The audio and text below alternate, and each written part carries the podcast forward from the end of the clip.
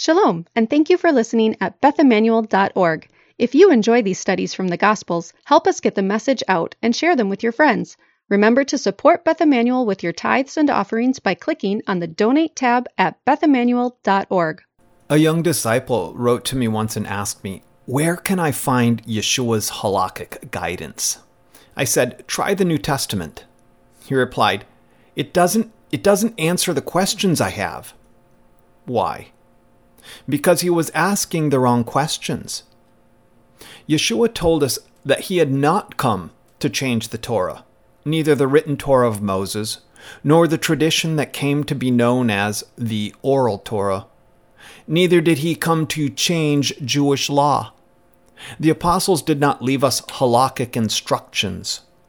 We might wish that they had, but they didn't feel that they needed to do so except for a few points concerning the inclusion of the Gentiles. Otherwise, the halakha already existed, and they were not interested in reinventing the wheel.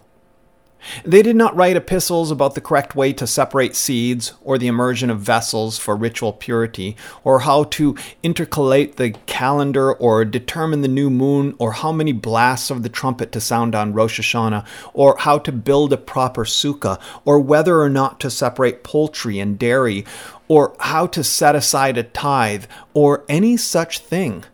If you come to the New Testament looking for that type of information, you will be disappointed. Why is that? Why didn't Yeshua and the apostles teach those type of practical instructions and rules for Torah observance? Why didn't they leave us their own version of the Mishnah? Because that wasn't their job. The Messiah did not come to overturn Jewish authority or supplant Jewish tradition. It's a silly assumption of replacement theology that Yeshua and the apostles were scrapping Judaism and starting over fresh. They didn't write legal material because there was already a legal system in place. They didn't write halakha. There already was plenty of halakha. To understand the New Testament, you have to remove the false impression that it's in competition with Judaism. Once you do that, you're in a better position to see what Yeshua really did bring to the table. He brought a new vintage of wine. He described his teaching as new wine. He sought disciples to be new wineskins into whom he could pour the new wine. He knew that the disciples of the Torah scholars would not receive his teaching because they were already full of old wine, and tasting the new wine, they would say, The old is better. So, what's the new wine of Yeshua's teaching? To be sure, it's his message about the kingdom. Repent, the kingdom of heaven is at hand. But it would be a complete mistake to suppose that he was just an end times nutter talking eschatology and making predictions about the apocalypse. Instead, his message had a strong imperative, which could be described as musar, a word that means instruction or self discipline. I can best illustrate the character of the new wine Yeshua brings to the table with a saying of the Master. He said, Woe to you, scribes and Pharisees, hypocrites! For you tithe mint and dill and cumin, and have neglected the weightier provisions of the Torah justice and mercy and faithfulness. But these are the things you should have done without neglecting the others. You blind guides, who strain out a gnat and swallow a camel. Matthew 23 23 through 24. This is one of the sayings of the Master that gets a lot of play in a Messianic Jewish context. Usually it gets brought out when we are confronted with a halakhic rule or scruple of Jewish law which seems gratuitous. We misuse the passage to deflect some Jewish practice we dislike on the basis that it's not one of the weighty matters of the Torah. For example, I understand that keeping kosher is important for Jews, but is it really necessary to check every leaf of that lettuce with a magnifying glass? Shouldn't they be more concerned with the weighty matters of the Torah? It creates a false dichotomy, which is sort of a rhetorical showstopper because it presents religious observance and ethical obligations as an either or choice, implying you must choose one or the other. You must choose to be concerned with the details of, relig- of religious halakha, minhag, humrot, ceremony, and custom, or you can give attention to the serious ethical concerns of the Torah. But you cannot do both. When you put it that way, it's a rhetorical showstopper because you can't really argue, I think we should be more concerned with cash kashrut than justice, mercy, and faithfulness. Who's going to argue like that? It's a false dichotomy. Yeshua does not present the criticism as an either or proposition. Instead, he says, You tithe mint and dill and cumin. These are things you should have done without neglecting the others. The significance of tithing mint, dill, and cumin is that all three are measures of piety beyond the written Torah. The written Torah mandates a tithe on grain, wine, and oil grown in the land of Israel. The Mishnah confirms that both dill and cumin were subject to laws of tithing by oral Torah. The Even Zohar, Rabbi Lichtenstein explains, the tithe of herbs was merely a rabbinic decree, but they made it a serious matter by reckoning them as food. In that regard, tithing garden herbs before using them might not be considered the most urgent matter of the Torah, but it was a legitimate matter nonetheless. Those types of halakhic concerns which circle around minutia to the point of absurdity might appear trivial, but Yeshua said, These are the things you should have done. That's a strong endorsement. Something like that may have been among the least of the commandments, but Yeshua taught his disciples that the one who annuls one of the least of these commandments and teaches others to do the same shall be called least in the kingdom of heaven. Matthew 5:19. The criticism is not a criticism of hyper religious fanaticism or strict observance of the halakhic rules. Such a critique may have also been in order, but that's not his point here. Instead, he criticizes the religious leaders for disregarding the weightier provisions of the Torah justice, mercy, and faithfulness, while investing their focus and attention on matters of less relevance to real godliness. This saying of the Master alludes to a rabbinic story about the relationship between Isaac and Esau in the Torah. We learn that Esau loved Isaac while Rebekah loved Jacob, and this raises the question how is it that righteous Isaac preferred wicked Esau over godly Jacob, the one destined to receive the inheritance and the one that the Torah refers to as a perfect man? The sages explain that Isaac's blindness was, in some sense, a manifestation of his blindness to Esau's real character. The Torah explains that Isaac loved Esau because he had a taste for game. Isaac loved the wild game that Esau trapped and brought home. Literally, the verse says that Isaac loved Esau ki tayid bepiv, that is, because trapping was in his mouth. The Midrash Rabbah understands this to mean something other than just the taste of venison. Rabbi Abahu suggests that the trapping in his mouth should be understood as Esau's deceit of Isaac. Rabbi Abahu said, He was a hunter and fieldsman, hunting at home and hunting in the field. He hunted at home by asking, How do you tithe salt? And he hunted in the field by asking, How do you tithe straw? So Esau duped Isaac into believing that he was a righteous son concerned with matters of Torah. He caught his father in the trap of his words. Isaac loved him because he thought he was a godly man. In his excellent anthology, the Midrash says, Moshe Weissman paraphrases as follows One of Esau's devices was to ask his father detailed questions about the observance of the commandments. Father, I have a problem, he announced. What is it? Isaac asked him. How do you separate the tithe from salt or straw? By his question, Esau meant to imply, falsely of course, that he had fulfilled the commandments to a greater degree than is required, because tithes need not be set aside from salt and straw. Esau uttered with his lips the opposite of what he thought in his heart. Thus, Esau hid his wickedness and tricked everyone into believing that he was in reality righteous. Likewise, the hypocritical of the Master's day attempted to prove their piety by going beyond the Torah's basic requirements.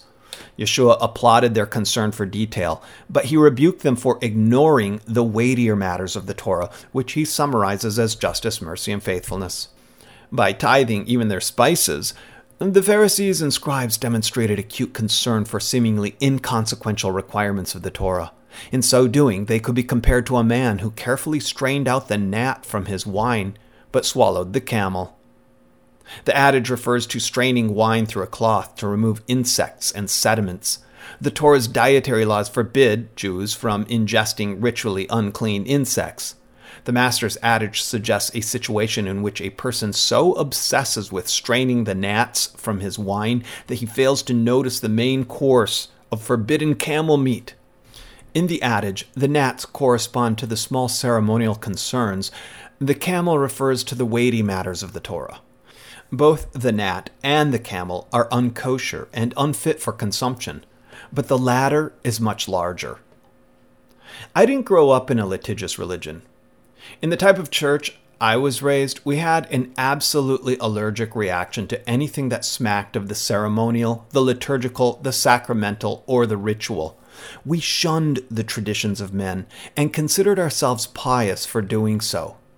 If Yeshua had come to our church, if Yeshua had come to our church, he would not have found us guilty of tithing our mint, dill, and cumin, nor would he have found us engrossed in other legal details of observance. But in that world, the microscope of religious concern is focused on purity of doctrine, theology, dogma, soteriology, and Christology. In other words, focused on believing the right things so that you will go to heaven when you die. I can hear our Master's voice rebuking those churches.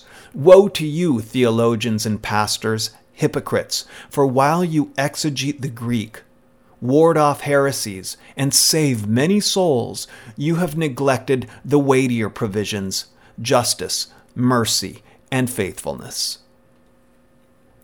We find an obsession with doctrines, with systems of biblical exegesis, with creeds, systematic theologies, theological purity, and pure dogma, fueled in part by fear of hell, memories of the Inquisitions, or being burned at the stake, but also fueled by the natural human tendency to focus on the periphery of spiritual truth while neglecting the things that are essential.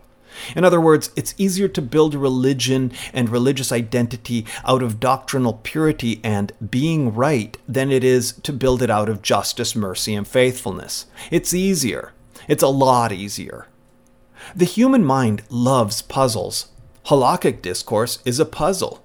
It can focus the attention the same way a chess game or a crossword puzzle might do so. The same is true for theological discourse and the esoteric riddle games of mysticism, which love to build complex castles and palaces in the air. The mind finds it easy to obsess on the details and relationships, fixate on minute rules and equations, and elevate those things above more legitimate concerns. We get obsessed with all sorts of things because our minds love to get tangled up in these constructions and explore their details and make connections and new discoveries. It's what we are wired to do. That's why we get lost in the trees and miss the forest. Yeshua wants to remind us not to lose sight of what's important. When I first started teaching with First Fruits of Zion, I went on the road with Boaz Michael presenting a seminar about Yeshua's teachings in the Sermon on the Mount and how he demanded an internalization of the Torah's standards, which does not rely merely on the external signs of piety like Sabbath observance, biblical festivals, dietary concerns, and religious apparel. It wasn't popular. I remember that. One night in Montana, someone chided us. We already know all this simple stuff. Get to the deep Torah stuff.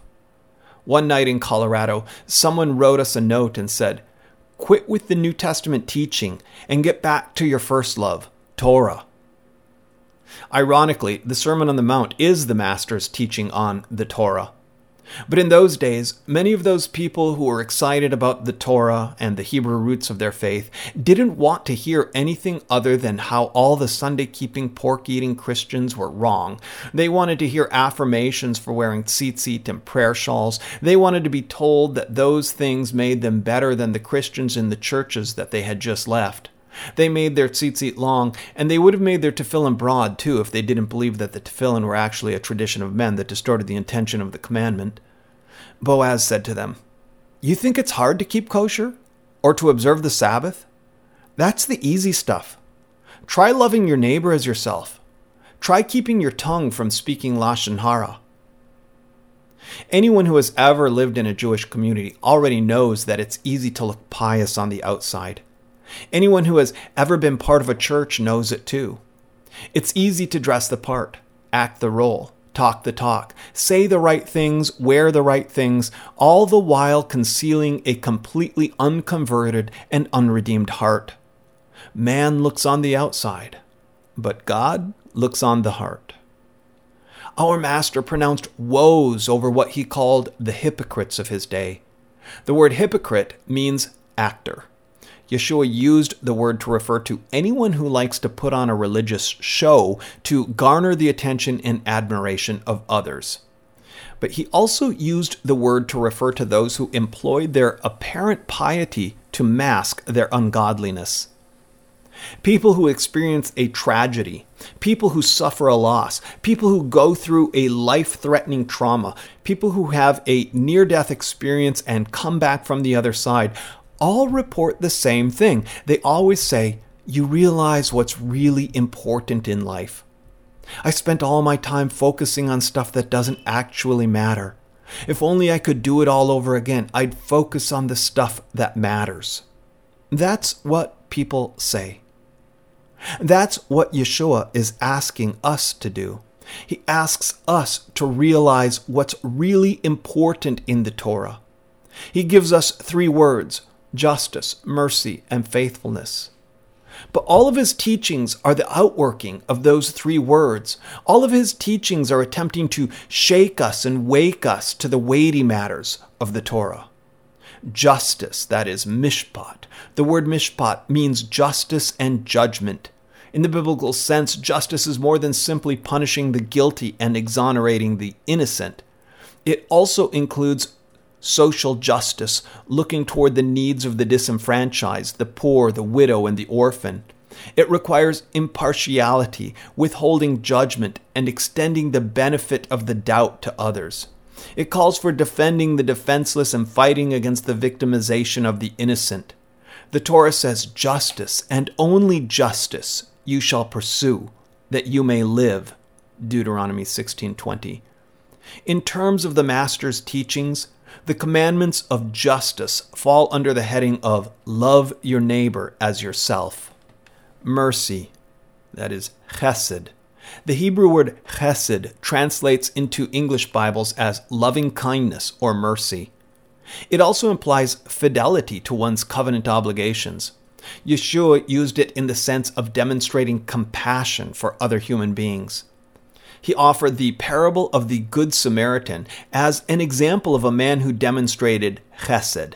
And he often quoted Hosea 6 6 to establish that chesed should take priority over ritual concern.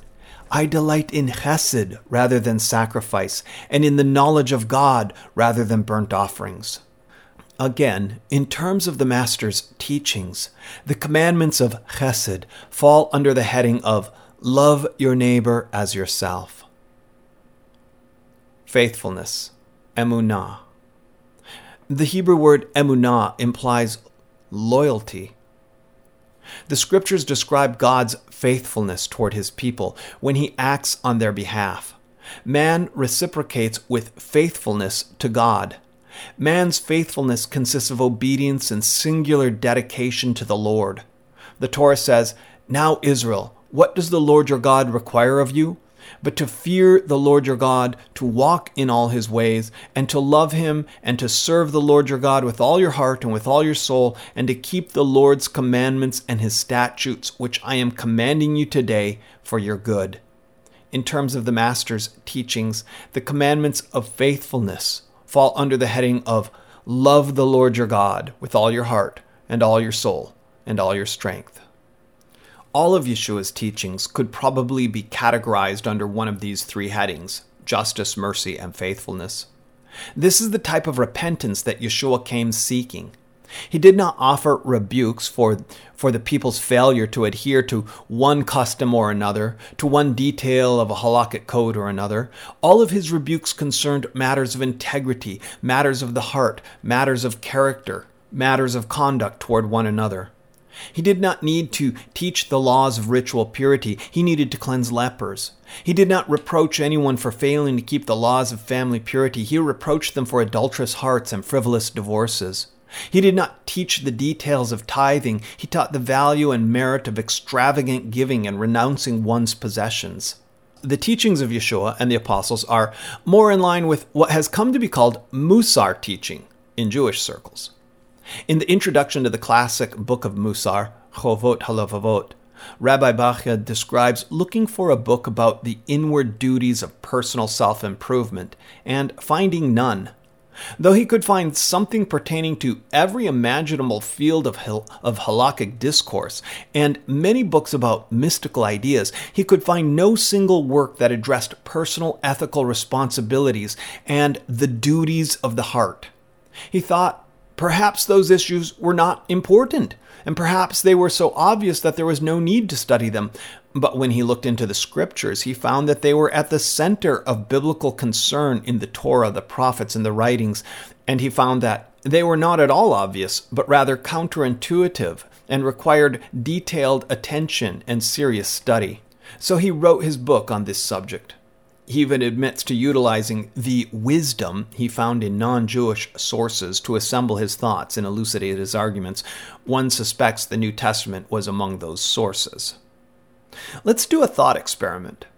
Imagine with me that history had taken a different course and that rather than a split between Judaism and Christianity, Yeshua faith and Yeshua's teachings had remained within Judaism as part of the mix.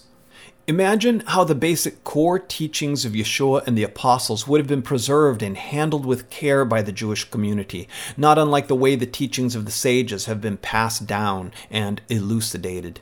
Imagine how those teachings might have been collected and collated into a codex like the Mishnah and expanded upon with argumentation and discussion, such as we find in the Gemara, a veritable Talmud on the New Testament. What if we had a tractate called Justice, a tractate called Mercy, and a tractate called Faithfulness? What if they were taught in the Cheder, and yeshiva students were required to complete all three before graduation as a prerequisite for ordination? How would Judaism look different today? And how would we look different today? How would that type of emphasis on the weighty matters impact us? How would halakhic priorities and our personal priorities look different.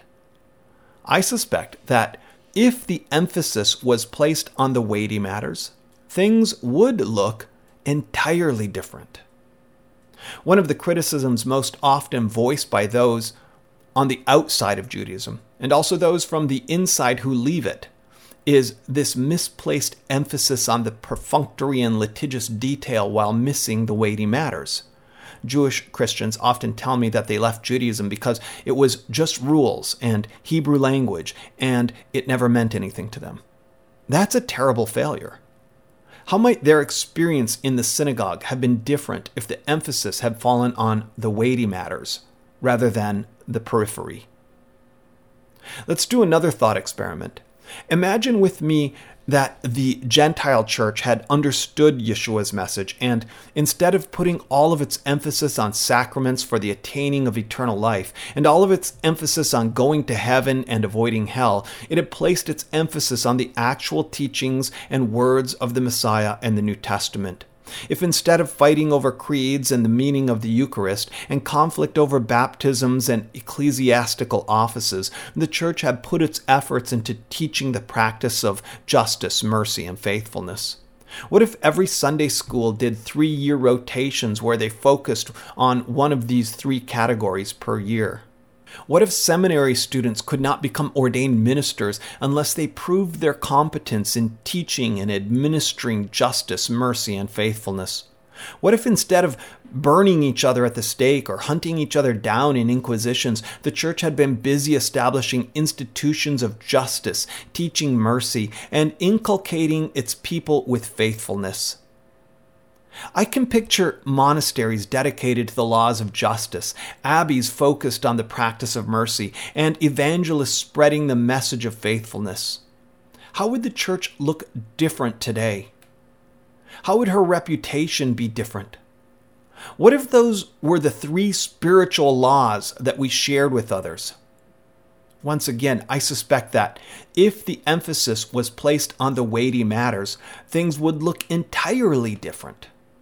One of the reasons people so hate the church and religion in general is that we intuitively feel the wrongness of emphasizing the wrong things while neglecting the weighty matters.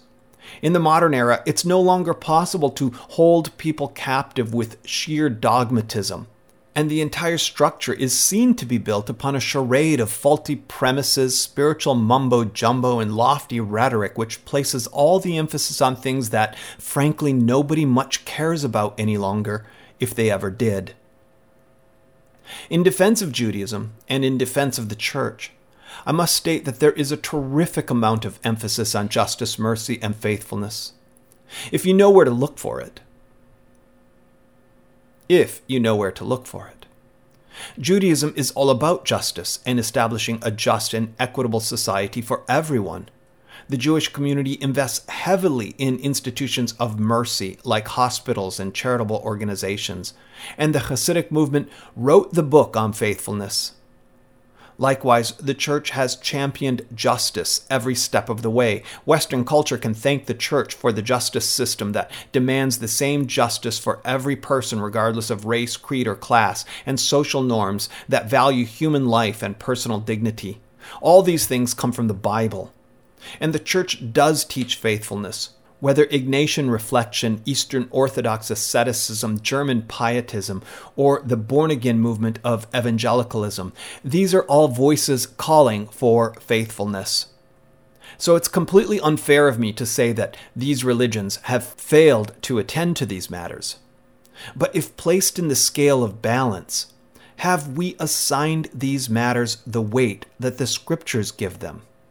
And if you're concerned about distinction theology or you're a proponent of one law theology, this is a place where we can agree. The Torah's weighty matters, the Torah's laws of justice, of mercy, and faithfulness apply equally across the board to both the Jewish and Gentile disciples of our Master.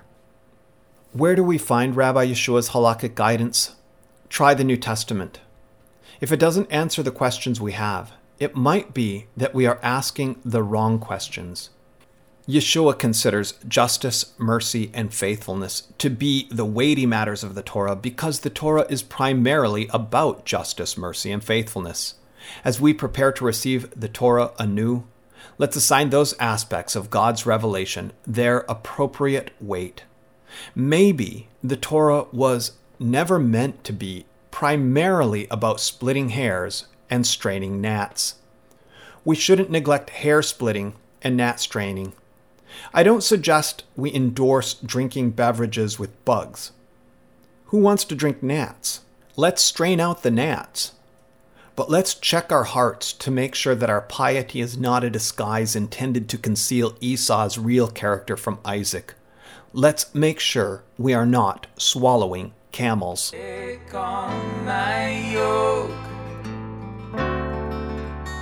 and learn from me and find rest for your soul.